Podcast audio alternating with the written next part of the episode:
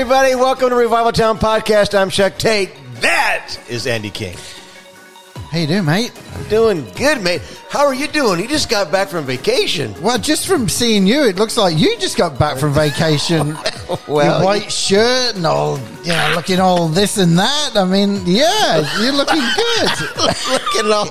looking all this and that. Oh, well, man, we I mean, looking forward to summer, but yeah, we talked about my vacation to Florida. Yeah, but you went to, you had the opportunity to go to Oregon and California. So let's talk about it, man. How was it? Yeah, it was good. I mean, I think the thing that you know we loved about it. This sounds really like fanboy type thing, but we went to Oregon because of the film the Goonies. Goonies, yeah, and it wasn't so much, you know, to go and see the actual things that were in the Goonies, but it was just the place, just the... Well, you have the pajamas. I've seen them. Oh, man. But it was amazing. The Portland coastline is just breathtaking. And if you've seen the Goonies from the 80s, this was all filmed in a town called Astoria, and even in the film, it's Astoria. They say it's Astoria, right? And so, you know, some of the cool things that we did. Obviously, we got to go to the Goonies' house, where the kids, you know, which is iconic. Yeah, the show is all about this house is going to be knocked down to become a golf course, and so they are trying to get money to save the house, and it takes them on this adventure. That house, okay, here's a bit of a crazy story. So we were worried because there's a driveway and then you can stand in front of the Goonies' house. So we had asked a few of the locals, like, hey, are you allowed at the house? And they said... Because you're like, you guys brought your sleeping bags, like, we're going to stay in the house. Yeah, we were going to camp in the front yard. We got in, yeah. No. But what the story is for the last number of years... There's been someone living there who has hated the whole Goonie thing.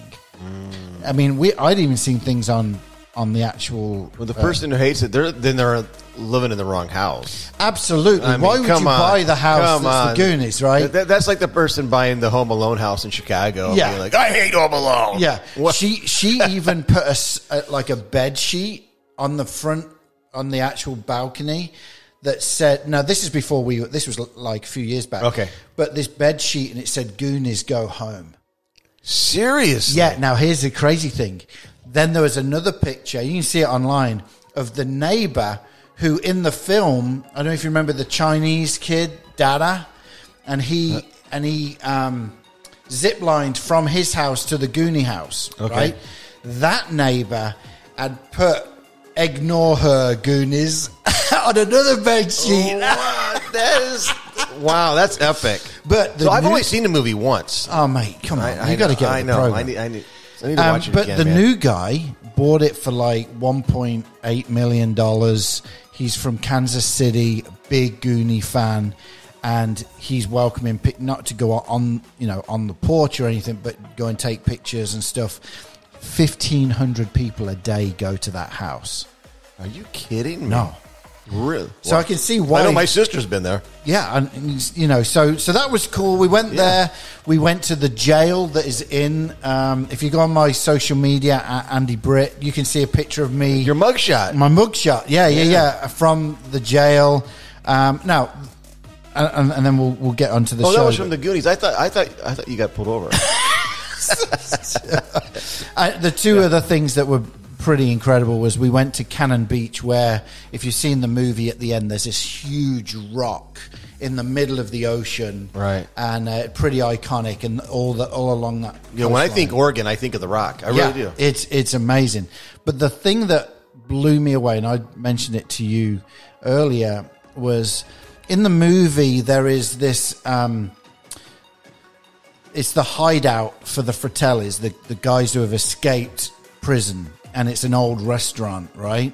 Well, they built that for the film, but you can go to where that was, that overlooks the Portland coastline. It's amazing, right? But what was even more incredible was the drive up to that place. It's in a state park, and it's a rainforest. This is an actual rainforest, and obviously because of the wet weather they have, if you can imagine these, you know, 80 to 100 foot ferns and trees.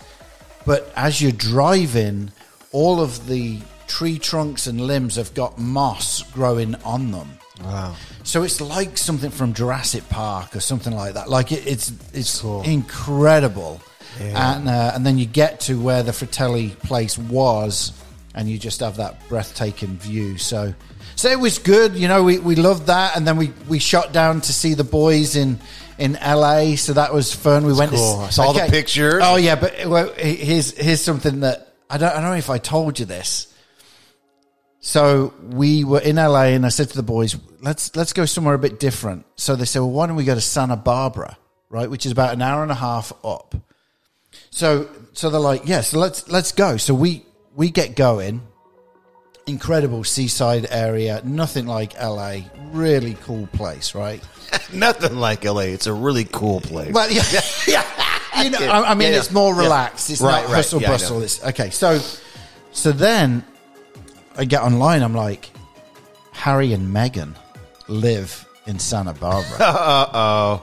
So one of Ethan's wife, Peyton, she finds the address.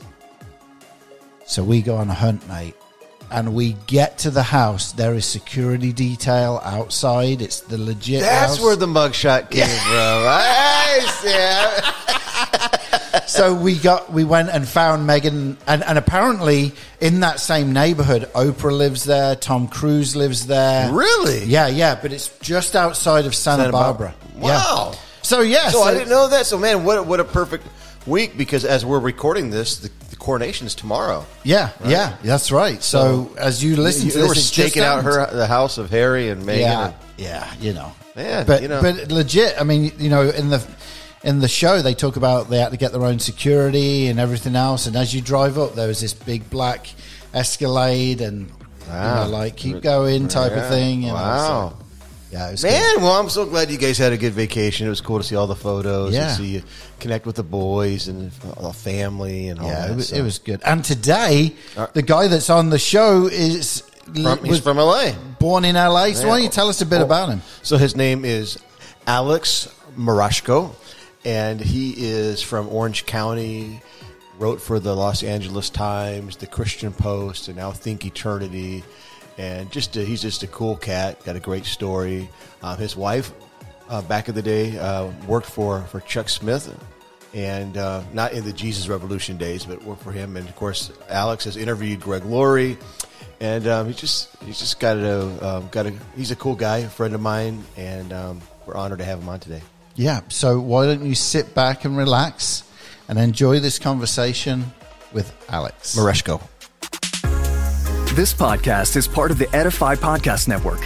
Edify is a faith-inspiring app that brings together thousands of the best Christian podcasts in one place for your listening enjoyment. Cut through the noise and grow your faith by diving into the world's top Christian podcasts today. Download the Edify app for free from the App Store or Google Play, or by going to edify.app. That's EDIFI.app.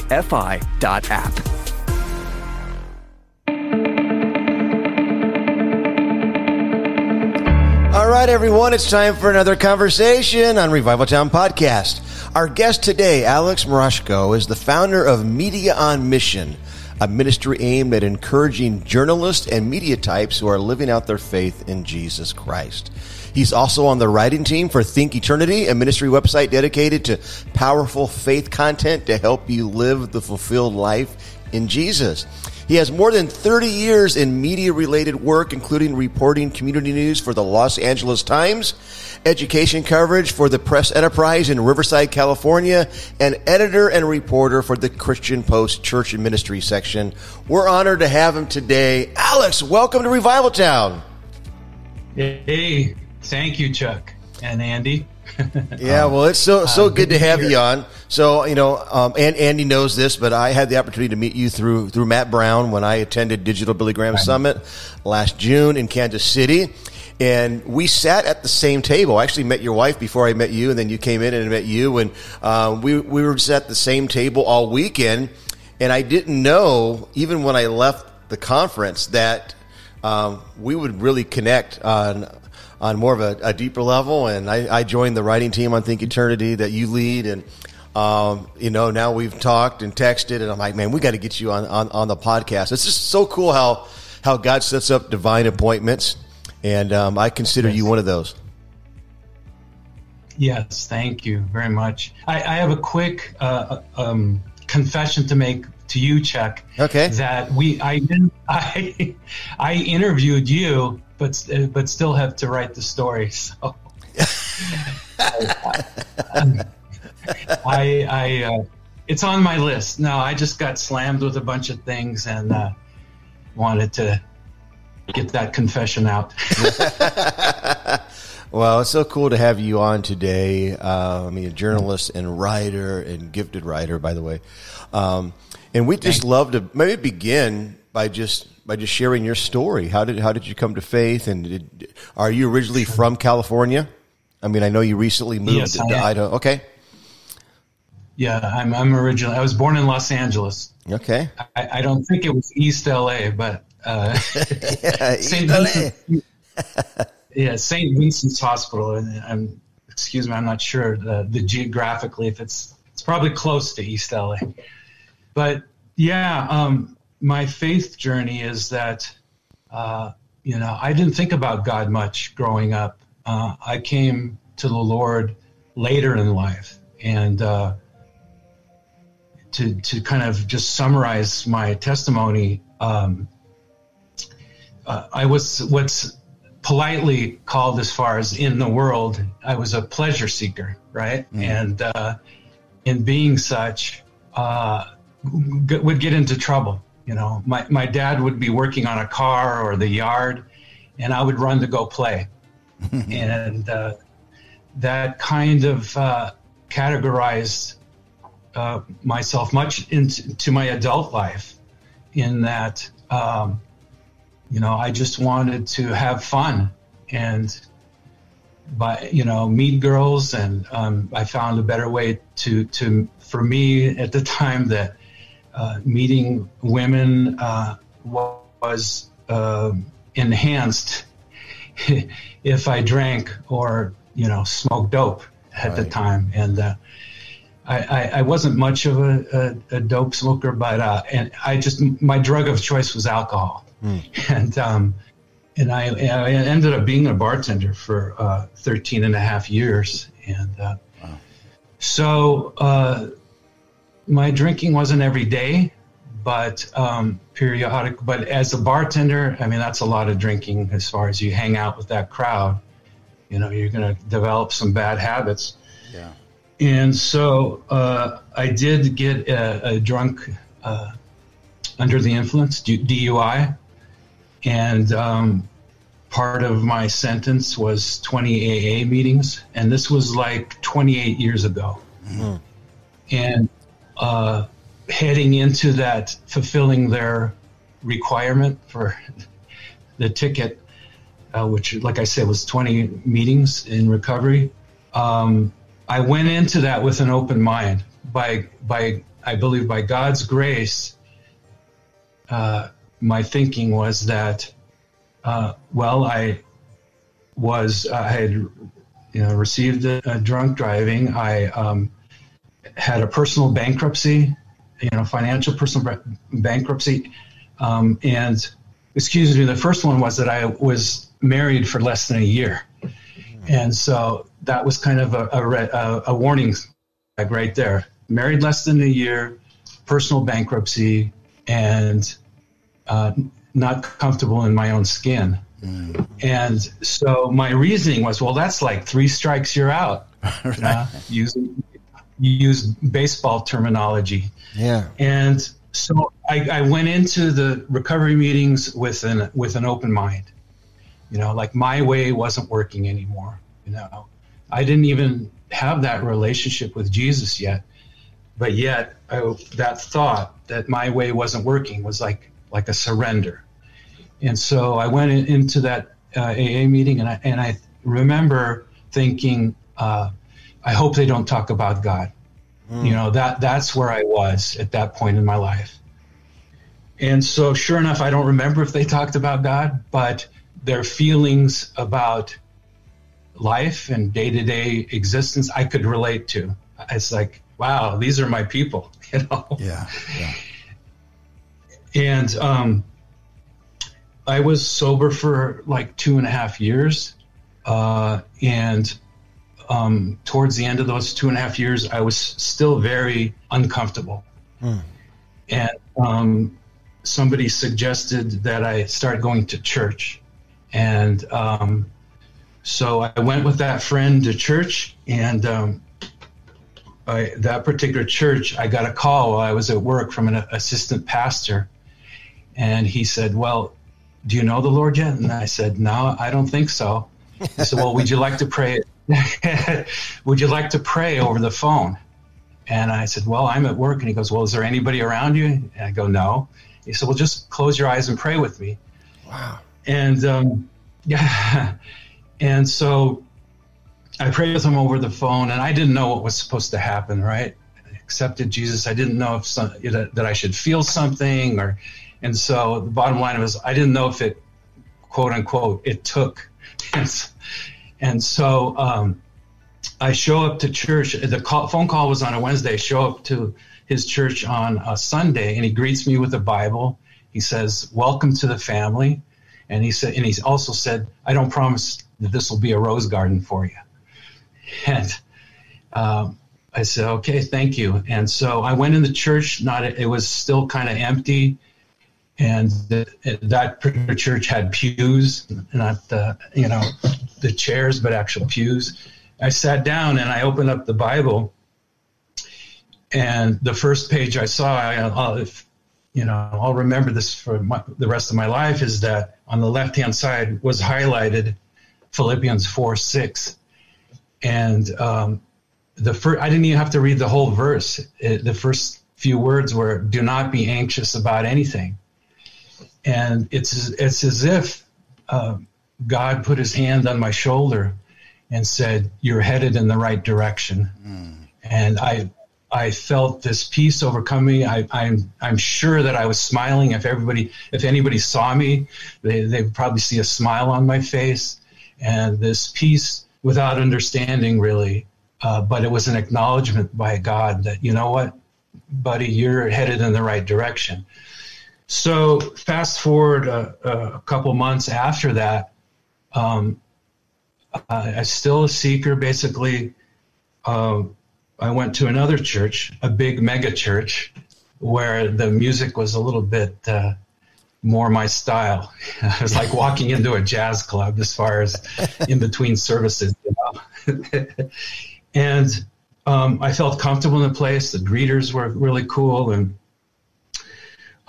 so I'm standing in the, again, fast forward a little bit, and I'm standing in the quad area, the pavilion area, and I see across the area there that there's a information table for Celebrate Recovery, and right on. Nobody else, and nobody else around except for a guy named John behind the table. And I tried to act cool and just flip through the flyers on the table. and just out of the blue, he says, do you know Christ? And again, I said, I don't know. And he says, well, would you like to pray right now to accept Christ? And he said, well, just step on behind the table. And it's hard. I don't think anybody around. It's just kind of strange. And so I said this prayer to accept Jesus into my life, and to do everything in my power to follow him and confess my sins. And I physically, at that moment, it took. I felt lighter, and I physically felt lighter. And from then on, things were completely different. Wow. And so did you start going to Celebrate Recovery then? Yes. And in fact, I was a leader for 4.5 years. That's awesome. So we have Celebrate Recovery at our church every Friday night. So, oh, right on. That's when it was there. It was Friday night. Yeah. So tonight. Yeah. So, wow, that's really cool. So you got saved, you started going to Celebrate Recovery, eventually become a leader. So then, were you already a journalist, or did you get into writing later on? So what happened? So, I got my degree as far as journalism. I decided late in life to go back to college, and I looked back on what did I do well, and I always got, no lower than a B for writing classes. And so this is another thing that came before I knew Jesus but still of his grace, was that the thought occurred to me that I'm not a salesperson. At the time I was working for a mattress shop, and I had discovered that I can't sell beds. So. I almost spit out my coffee. I can't. Hello, my name is Alex. I can't sell beds. Yeah. Ask me to sell beds. So, there was one particular sale time at the mattress shop. It was a father-son operation. They're sitting in the corner there watching my every move to see if I can sell a bed. And it was just so much. I came to the realization that, like I just said, I'm not a salesperson. Right. Yeah. And so I decided to go back to college, and I graduated from Cal State Fullerton in, what was it, 93. So that's like 19 years after high school. And I'm thinking, and I had attended classes here and there, maybe one class a semester. And now I was attending full time, and I was on the 20-year plan. So. And so I decided to go back to college because I thought, it's not just about the degree. If I'm majoring in communications with an emphasis on journalism, it'll be a good place to meet people. So if the experience was just the fact that I was able to meet people and make connections, that maybe they would even help me get a job. And sure enough, there was two people that actually helped me get a job. And so I remember meeting at a newspaper after I got my degree. I started applying for jobs, and one guy told me, an editor told me, "Why do you want to be a reporter? There's no money in it." And I said, "Well, okay, there's no money in it." And so that interview didn't go much farther than that. But I was able to work for a book publishing company, and was there for 7 years. I decided that I'm not going to turn into a partner at this company. And so I decided to call a friend at the Los Angeles Times, who was my editor at Cal State Fullerton. And he said, there's a guy sitting right now. He's the editor of the community news section of the LA Times, which at that time was called Our Times. Hmm. And so, I met with that editor, and they tested me for a few days and to see if I was qualified, and they gave me the job, and it was beautiful. And right about that time is when I came to the Lord, like maybe a few months before. Wow! And so God knew what He was doing. Yes. Yeah, so I'm exactly, and so I'm at the Los Angeles Times.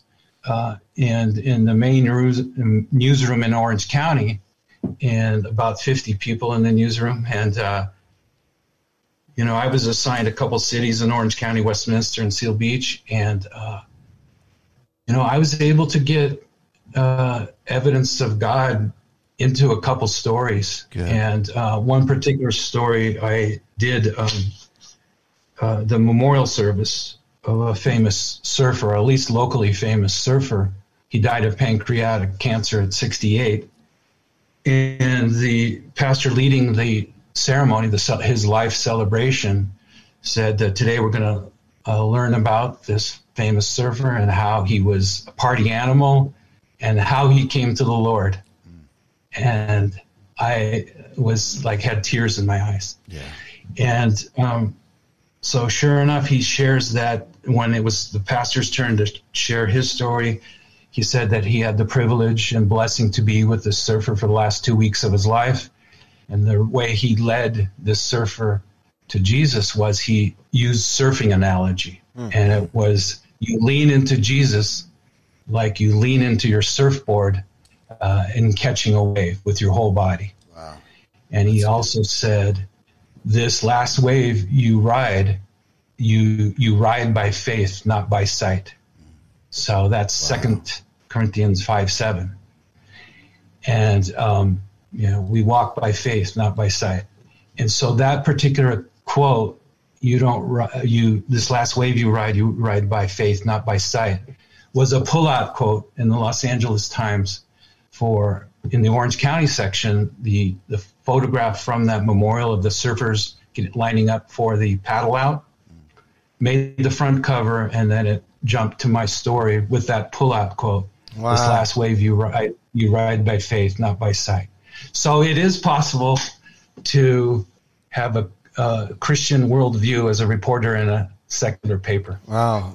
So how cool was that? I mean, you got saved and you're working for LA Times, Los Angeles Times, and then, that pull out that quote, this article that you wrote. I mean, obviously God had his hand on you, and what a cool opportunity. What a cool story.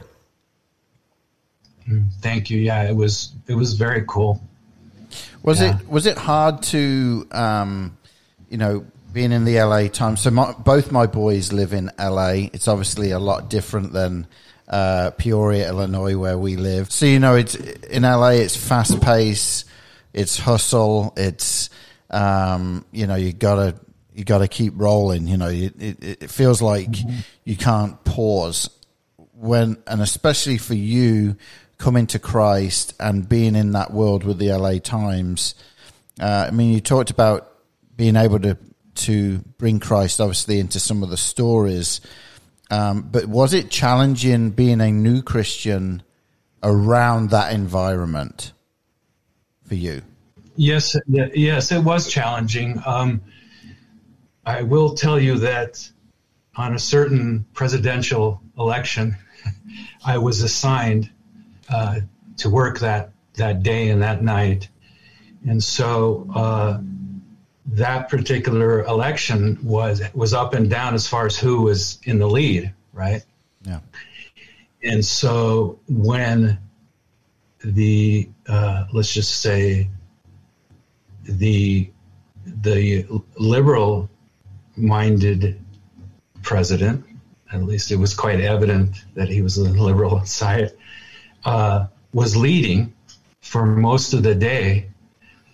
And then the conservative president all of a sudden took a lead late in the day. Mm. The newsroom erupted in a lot of expletives. Mm. Mm. Right. Yeah. But you were like, yes! Yeah. It's kind of like I went to a New England Patriot, at the time was the Los Angeles Raiders game. Mm. And I had some New England Patriot fans sitting in front of me, and they were killing the Raiders, but they couldn't celebrate because they were surrounded. In fact, they celebrated once and they got beer pelted. Yeah. They couldn't celebrate because it was such a rowdy atmosphere. So this was kind of similar. Yeah. Yeah. In that I couldn't stand up and go, yes, for a conservative minded president winning the election. Wow. Well, how did keeping out the name? I'm keeping out the names here for sure. To protect me. So then, how did you end up transitioning from the Los Angeles Times to the Christian Post? I know a lot of our listeners are familiar with the Christian Post. Of course, I remember they got shut down on Twitter, and then when Elon bought Twitter, they were put back on Twitter. Yeah. And then obviously the Christian Post and writing for Think Eternity, and now you have the opportunity to write stories about your faith and about So that obviously that was all part of God's plan. How has that been, and how did that transition happen? Well, back at the LA Times, the Our Times section that I was working for was actually contracted out to an Our Times division. And when the Times was bought out by the Tribune Company, they decided to get rid of that Our Time section. But they gave me a 4-month extension, and I was able to land a job as an education reporter with the Press Enterprise in Riverside. Okay. And I didn't want to leave Orange County.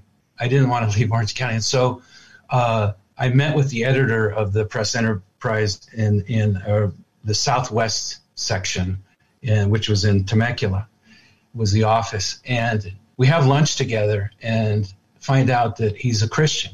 Mm. So my next editor after the Our Time section was a Christian. Wow. And it was, praise the Lord, I can move out of Orange County. Because I had a brother in Christ as my editor.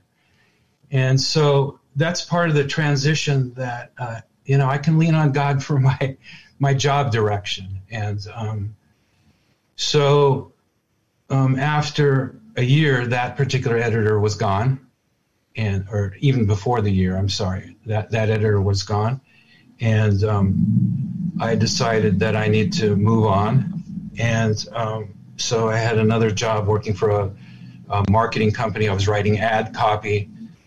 And then I just decided to apply with the Christian Post. And again, that was like 3 days of testing and doing, mock stories. And so I was a reporter for the Christian Post, and that was very refreshing.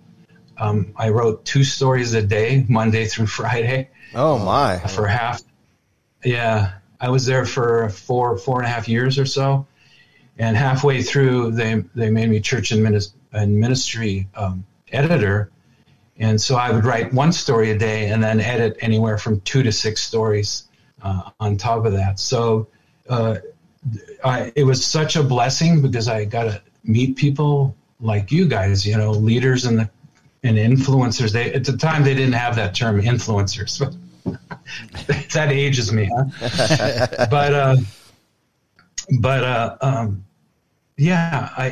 I was able to, some of the top Christian leaders in the nation, able to interview them, most of them by phone. I met Matt Brown of Think Eternity through the Christian Post, Billy Hollowell through the Christian Post, and it was just an absolute blessing. Some of those interviews over the phone were like I was getting my own personal sermon. Yeah. So yeah, it was way cool. And we've had Billy and Matt on the podcast. In fact, Billy's been on a couple times. So just cool to see how God's hand was on you, leading you, guiding you, directing you. And so let's talk about the Jesus Revolution, because you've written about that in the Asbury revival. There seems to be, it's kind of interesting how this movie came out and then this revival is taking place at the same time. There's been a hunger and thirst, and we've seen little pockets of that spreading. Of course, the movie blew everyone away by how well it did, and now it's out on all the digital platforms. And I watched it again just a couple of days ago. But your wife even worked for Chuck Smith, right? Right. Yes, she did. And we were invited to an advanced screening back when we were living in HB, Huntington Beach. And we were both impacted by the movie. She did work for Chuck Smith, not at that time, that's way back, later. But, yeah. And I, at the time, was like 13 years old in 1969. And we would, my family would frequent Laguna Beach, just south of that Pirates Cove in Corona del Mar, where the baptism scene was filmed. And so I would see, as we would go to the beach in Laguna, we would see the hippies. And invariably, when my cousin and I would walk down the cliff above Laguna's main beach, we would bump into somebody sleeping in the bushes. So, yeah. So, bell bottoms and tattered bell bottoms, and just the beach was, a lot of those, the people there who were sleeping there. And at the time, it was probably too hard to even manage any kind of controls to who sleeps over on the beach or not. Right. Yeah. Oh, I got to see from a different perspective that era. I didn't know the Lord yet, but I recognized that there was some kind, it was like a movement of young people that were just living at the time it was free, right? Free love and free everything and free accommodations at the beach. Yeah, right on, man. I can dig it. This podcast has a good vibe. Yeah. There you go. Where have I heard that before? So again, through the Christian Post, I had already talked to Greg Laurie before. I had, Matt Brown and Greg Laurie and the producer, John Irwin. And so I managed to, it wasn't too difficult to get interviews by those people. And they just shared some wonderful things about making that movie and how it impacted them. And, as far as the Asbury revival, just recently I was able to interview the pastor that led the service on that first night, February 8th, and really cool guy. I think, Chuck, you were in on a Zoom call, right? Oh, yes. And so hearing that he's just basically an ordinary guy, thinking that his message, his sermon for that afternoon or night was no big deal. And here all these people decide to stay in the church and they don't leave for 16 days. Yeah. Amazing. Yeah, we recently had a gentleman on the podcast called J.D. Walt, who was on the faculty many years ago. He works for Asbury, but in Franklin now. And but they flew him in to just try and oversee what was happening and not make it, not to say not make it as bigger than what it was, but they wanted to really focus on this is something for the student, that this was a student-driven thing, and his conversation was so refreshing because, there's many places that are saying there's revival, and is it really revival or is it just something being stirred up? Whereas with the Asbury revival, this was a pure outpouring, nothing hyped about it. It was just students wanting to meet with God. And is that what your take was when you were interviewing these guys? Yes, and it's interesting with my interview of Greg Laurie, who's one of the central characters of Jesus Revolution, the true story. He said, "If you want revival, you do revival-like things." So, what does that tell us? What he said. That, like, for example, coming to church early, staying late, become expectant for what's going to happen, at that particular church service, let's say. And so I found it ironic that people were questioning, as far as Asbury revival, they were questioning the validity of it when someone like Greg Laurie, and it wasn't just Greg Laurie, it's saying, do revival-like things. So as a young person, let's say they hear Greg and they said, you know what? Yeah, let's do revival-like things. Let's pray a lot. Let's worship a lot. Let's seek him and get closer. How can you fault? It's like they talk about exercise, exercise your spiritual muscle. So a lot of that is intentional. It may, I don't know. It may not, yes or no, as far as be a direct message from the Holy Spirit. Right. But how can you fault someone for trying? Yeah, that's good. Even if they don't know the Lord, they say, you know what, something's going on there, and it's special. I want to go visit it. How can you question the validity of that, even that act? Right. Yeah, I love that. You want revival? Do revival-like things, man. Lean into God just like you would lean into your surfboard, catch that wave, right? And I've heard Rick Warren say before, you can't create momentum, but once there is momentum, you ride it as long as you can. And I think That's what we need to do. We need to ride this out and continue to seek God and trust Him and use all of our platforms to advance the kingdom, to share the gospel. And that's what I love about you, Alex. You're using your platform, and you're writing stories. You're honoring God through a keyboard. And it's so cool to see what God has done and what He's continuing to do. So, man, thanks so much for coming on today. And I know there's probably people listening, and they're on the beginning of their faith journey. Maybe they're somewhere in the middle, and perhaps they're seeking God with direction. Maybe there's someone listening who needs Celebrate Recovery. I don't know, but can you close us out today by just praying for our listener? Yes, I can, most definitely. So, dear Lord, we pray for those that are stuck, let's say, in anxiety, for example. It's easy to be anxious in this world. We pray for those people, and when they're looking at ways to find hope and peace, that they start with an open mind, that they realize that perhaps their own way isn't really working and that they need to find a better way. And so I ask that you, Lord, that you help people get that open mind, like I just said, that there's something that's missing, and Lord, please help me find what I need, what you need under Jesus, Lord. And so I just pray for everyone out there, and I pray for people in the media that they also seek truth. There's a lot of things in the media today that are false.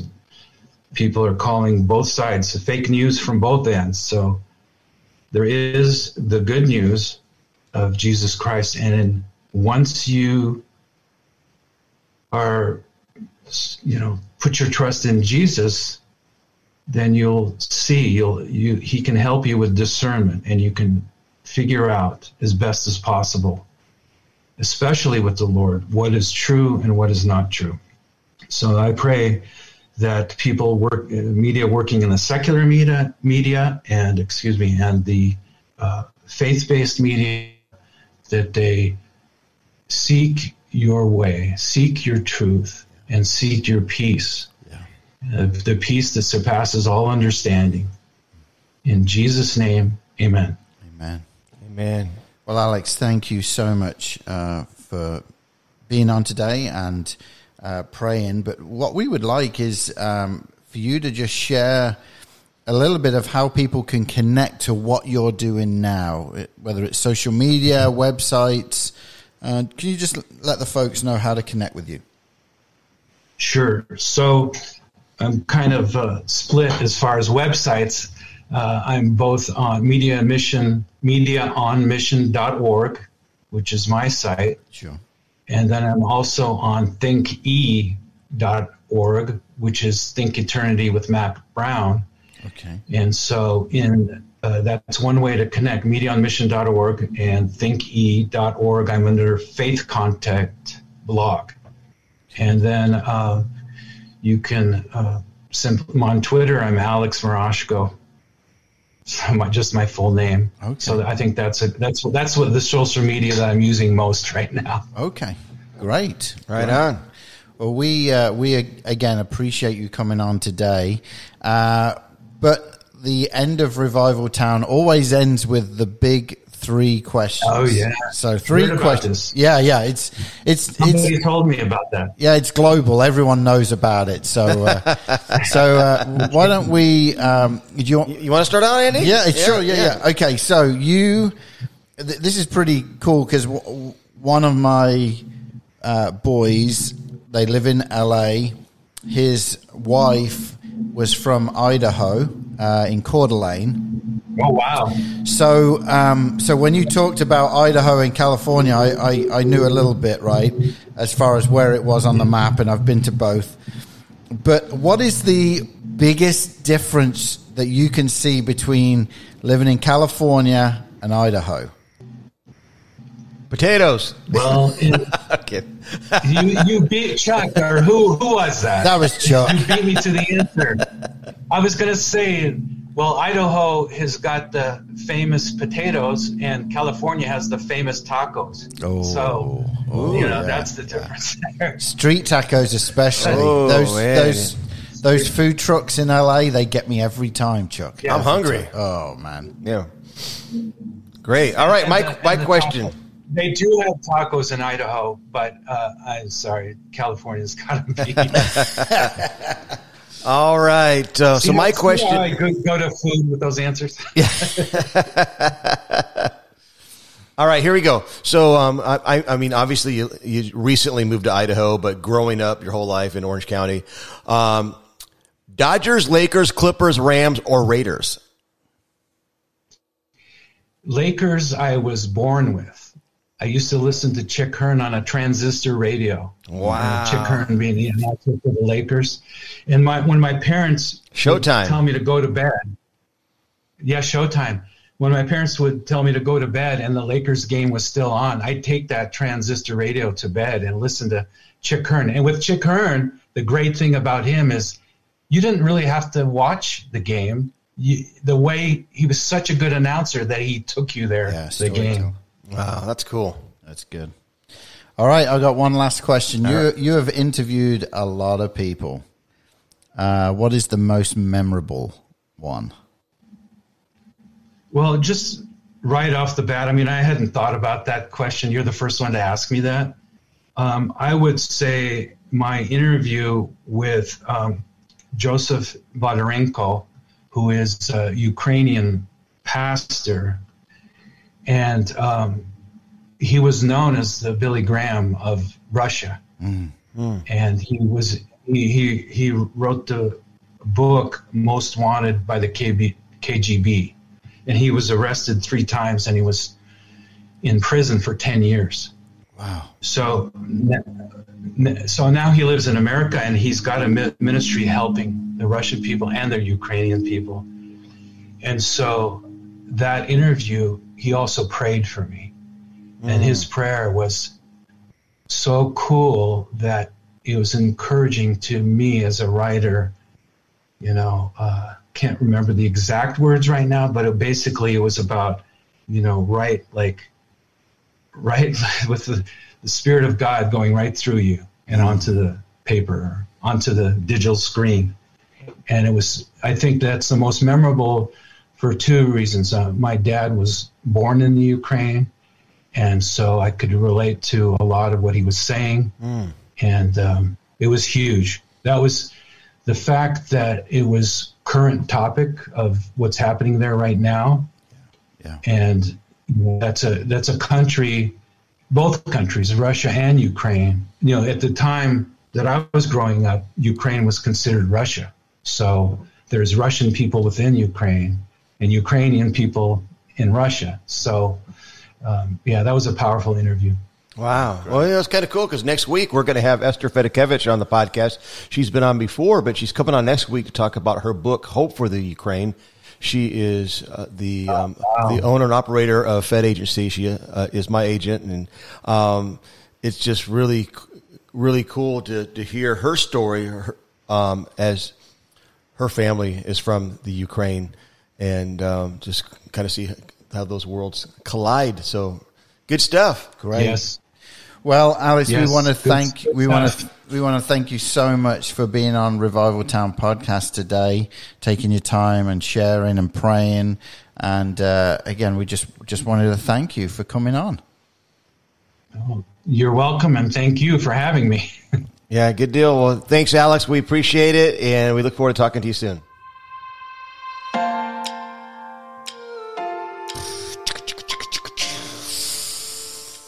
I don't know what that is. Oh, man. That was great. That was good stuff. It was so good because, especially when he talked about the LA Times and how it's as though he was like this, Daniel in the lion's den, so to speak, when he would hear things or see things that were more left than right, so to speak, and so that was really interesting to hear that. Yeah, and I love that he how he came to Christ, how Alex came to faith, and just the phone call prayer, and then when he just needed to realize he needed to go to church and walked up to the Celebrate Recovery table. Yeah, I mean, talk about the impact that CR's had on so many people, and we do it at our church every Friday night, and it's just an incredible ministry. I love it, support it, and seeing so many people with hurts and hang-ups and habits that get help. So hope. Good. And Jesus. Whoa, how many H is there? That was pretty good. Well, a little bit of this, a little bit of that. Oh, well, you know what's next, mate. I'm ready. Here we go. This is Tate and His Mate. Is this a coronation special? No, it's not. Okay. I should have, shouldn't I? I am such a bad... No, you've done a great job with being... the Tate and Mate relevance of everything that's going on over in the UK. So, no, that's cool, man. Yeah. You got me. I just downloaded the book. I haven't listened to it yet. Which one, Harry? Yep. Oh, yeah. Come on. Yeah, I'm ready. It was good. You know, I talked earlier about we went to the house and everything, but like everything just it's come alive. Even the coronation stuff, and you know some of the stuff that's going on in the background. You know what I mean? Yep. Meghan's wasn't there. Like, you know, there's still stuff going on. Yeah, you know? Right. So, but anyway, there's always more than what we know. Yeah. Okay, all so right. Are you ready for this? Yeah, Tate and His Mate. This is where Andy from the UK throws a British slang word that is familiar there, but not here in the U.S. Sometimes it's rhyming Cockney slang. Oh, that's close. Yeah, and that's good, that's good. So I have to guess the meaning. All right, then. I think you'll know this, but I was watching a show the other night, and my wife was like, "We don't say that over here." So it's on Sesame Street. All right. So I think I'm going to. I think you need to sling your hook. Ooh, we're going to watch Peter Pan and Wendy or something like that? Or is this that might be on there. Yeah, okay. Sling your hook. You just sling your hook. Oh, sling your hook. Oh, you were thinking Hook. You said you got to watch the movie Hook. From the movie Hook. Oh, my gosh. So the sling your hook. The phrase is sling the hook. Sling your hook. Oh, sling your hook. Just sling your hook. Sling your hook. Just sling your hook. I bet you people listening could do a better job at guessing this than me. By the way, if you're listening, Susan Woodkey, super fan Susan, I know you could probably figure this out. Sling your hook. Well, wait, we've got to tell people what we're doing here. Sorry. So I'm from England, as you can tell, and there's a lot of different words, right? A lot of different words in England. So I'm trying to outwit Chuck over there. Tate and his mate, and so that's what Tate and his mate means. So. You know, I just said that. Right? Yeah, I know. As I started talking, I was like, he well, just a little bit of this, a little bit of that.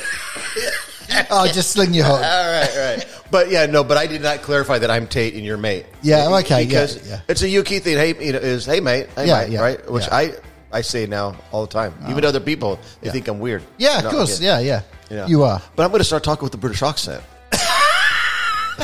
All right, so sling your hook is go ahead and sling your hook. Can you use it in a sentence besides that? Just sling your hook. I mean, it's just Chuck. Just sling your hook. Just get it done. Just sling your hook. Get it done. Get it done. Get it done. Is that your final answer? It's my final answer. No, it's not. Okay, dang it. It means get lost. Well, Chuck, just sling your hook. Wait a minute, you've said that to me on the phone before. Yeah, that's right. And about time you got what I was trying to say. Sling your hook. Let's sling your hook, man. Just get lost. You know what, man? There's some. That'd be a good T-shirt. Sling your hook. Sling your hook. You know what? Yeah. Sling your hook. When it comes to other podcasts, sling your hook. Sling your hook. You know what? Revival Town. Good stuff. Well, man. Chuck, love doing this with you yet again. Likewise. Great episode today, and if you're listening, make sure that you're just letting people know about the podcast. We feel it's a fun hour that you can have every week. We get serious at times, but a lot of it is just us hanging out and telling stories and highlighting what God's doing throughout the world, not just in our neck of the woods, but all over the place. Right. And you know what? In And it's, we don't just think it's fun, but we get a lot of feedback from people. So thank you for taking the time to write us and let us know. I got a text message. I shared this with you just a few days ago from a friend, Corey, listening, and said, if Revival Town, if you guys ever stop doing Revival Town, just do Tate and his mate. I'm in. Yeah. Just conversations with Chuck and Andy, right? Yeah. So, good stuff. Well, thank you guys for listening. Go to RevivalTownPodcast.com and give us a rating on Apple Podcasts or Spotify. Anything you can do to help spread the word is greatly appreciated. And don't forget, we do have merch. I'm going to have to create a Sling Your Hook shirt. We're going to have to figure out. Yeah, we're doing it. Sling Your Hook. All right. See you next week, guys. Right. Bye. Bye. Thank you for listening to this episode of Revival Town Podcast. Make sure you're following us on social media and remember to subscribe wherever you listen to podcasts. For more information, head on over to RevivalTownPodcast.com.